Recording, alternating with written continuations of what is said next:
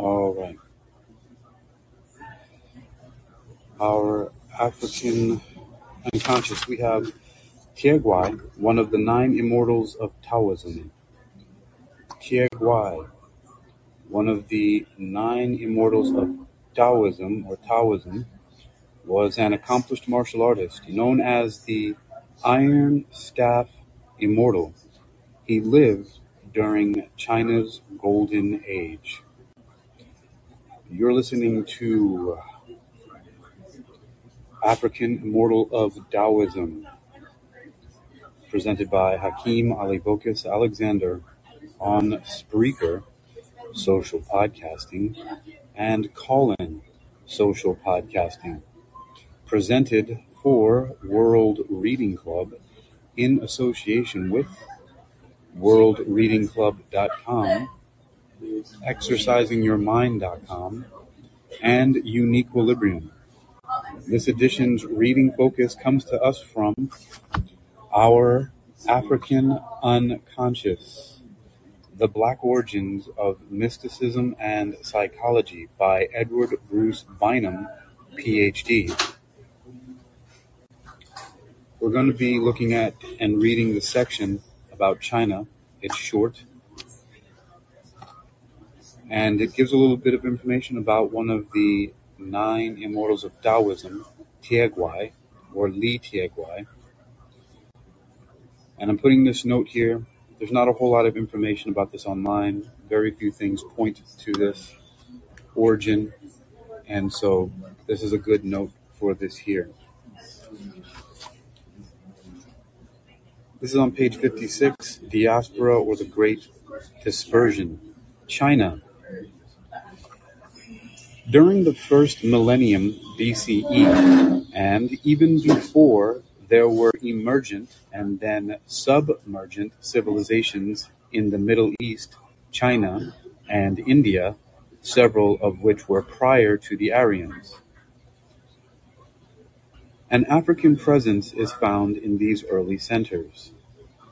Black Mongolian horsemen can be discerned in some of the sculpture sculptures and reliefs of the East.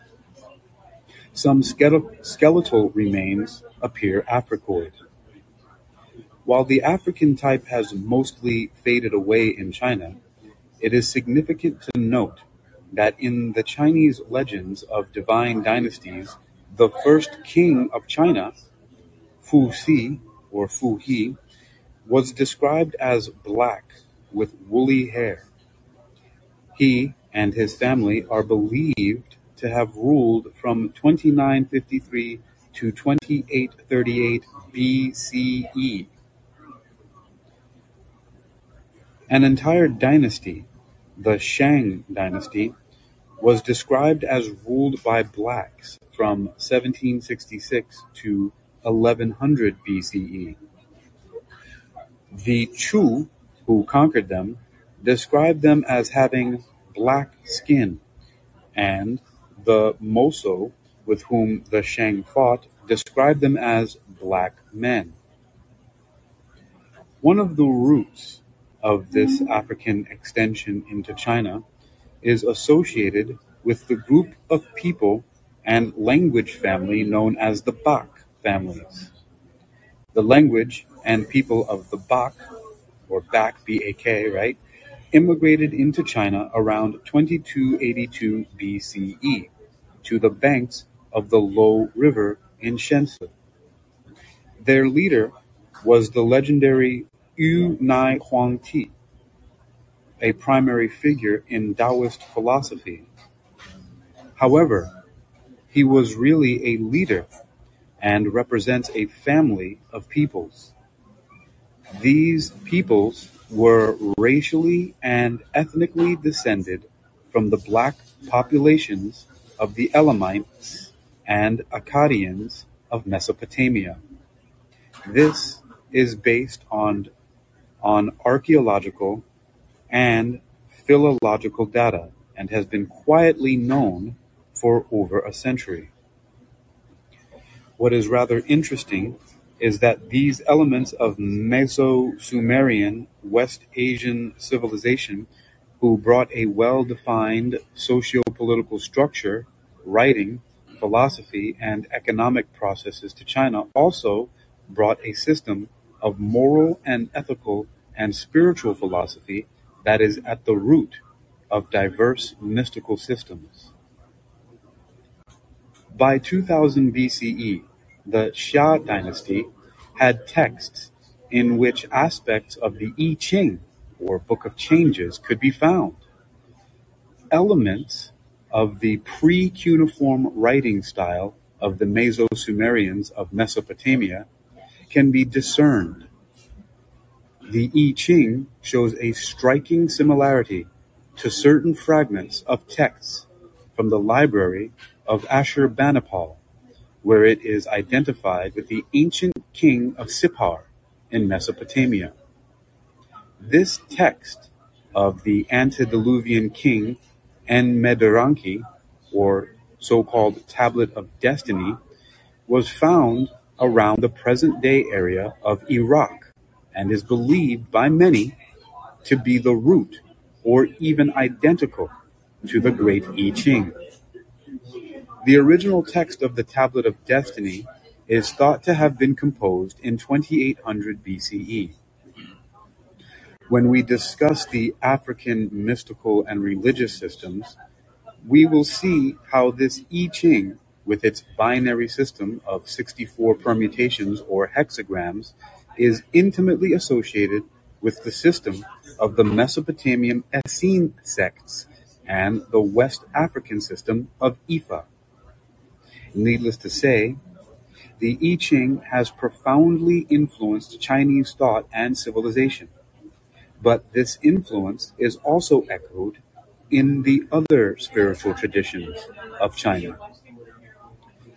If one looks at the tight curly hair and many of the facial features of the early representations of the Buddha, they are quite African in appearance, as are the figures and early representatives of the South Indian Krishna and Mahavira of the Jains. Indeed, the martial arts first appear in China around 1500 BCE, but do not become well known until they are taught to the Shaolin monks in southern China by the monk Bodhidharma, aka Talmo, an Indian of Dravidian ancestry. He, like Tianguai, was a great teacher. Talmo was the founder and first patriarch of Chan, or Zen Buddhism, who introduced the foundations of the martial arts to the Shaolin monks of southern China's Songshan province. Born in 440 CE in the southern Indian kingdom of Pallava, he lived in one of the oldest cities, Kanchi. His integration of martial techniques, breathing exercises, and philosophy of qi energy helped establish Shaolin Chuanfa, or temple boxing. These and innumerable, innumerable other facts and artifacts document a distinct African presence in ancient China and ancient Asia that had a profound influence on the development of that civilization. It is not that China was a black civilization, not at all, only that it had elements of an African presence at the foundation genetic, and psychic, just as did the civilizations of Mesopotamia. Tianguai, one of the nine immortals of Taoism, Tianguai was an accomplished martial artist known as the Iron Staff Immortal. He lived during China's Golden Age. I'm going to see if I can find a uh, an image of it because he really looks like a black dude here uh, in the image that I have in this book, which is our Afri- our African Unconscious: The Black Origins of Mysticism and Psychology by Edward Bruce Bynum. A great book if anybody wants to study more about history and mysticism. It's a fantastic read. And there's also something that I want to say about that I learned of years ago.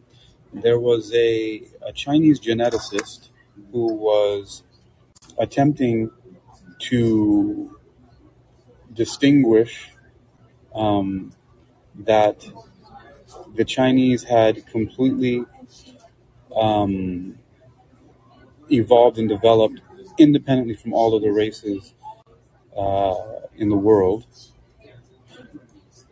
and wanted to, to show um, that the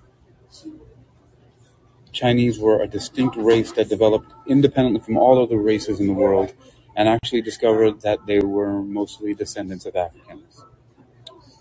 So let's see, Chinese geneticists discovered African uh, genes in China. Let me see if I can pull that up here on Google.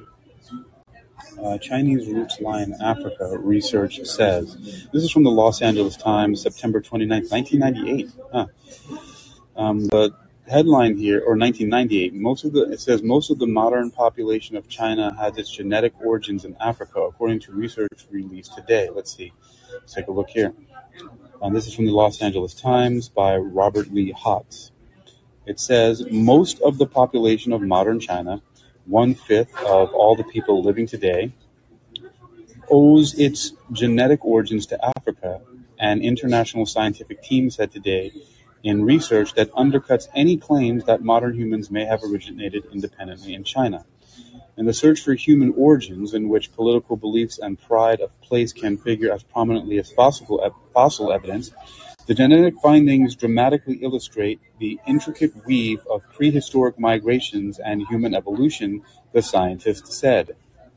Published today in the Proceedings of the National Academy of Sciences, the study is the product of the Chinese Human Genome Diversity Project, a consortium of seven major research groups in the People's Republic of China, and the Human Genetics Center at the University of Texas Health Center, Health Science Center at Houston. It was funded by the National Natural Science Foundation of China. So detailed genetic profiles created. I'm not going to read through the rest of that right now, but I'm going to put the link in the show notes here on Spreaker and possibly on Callin.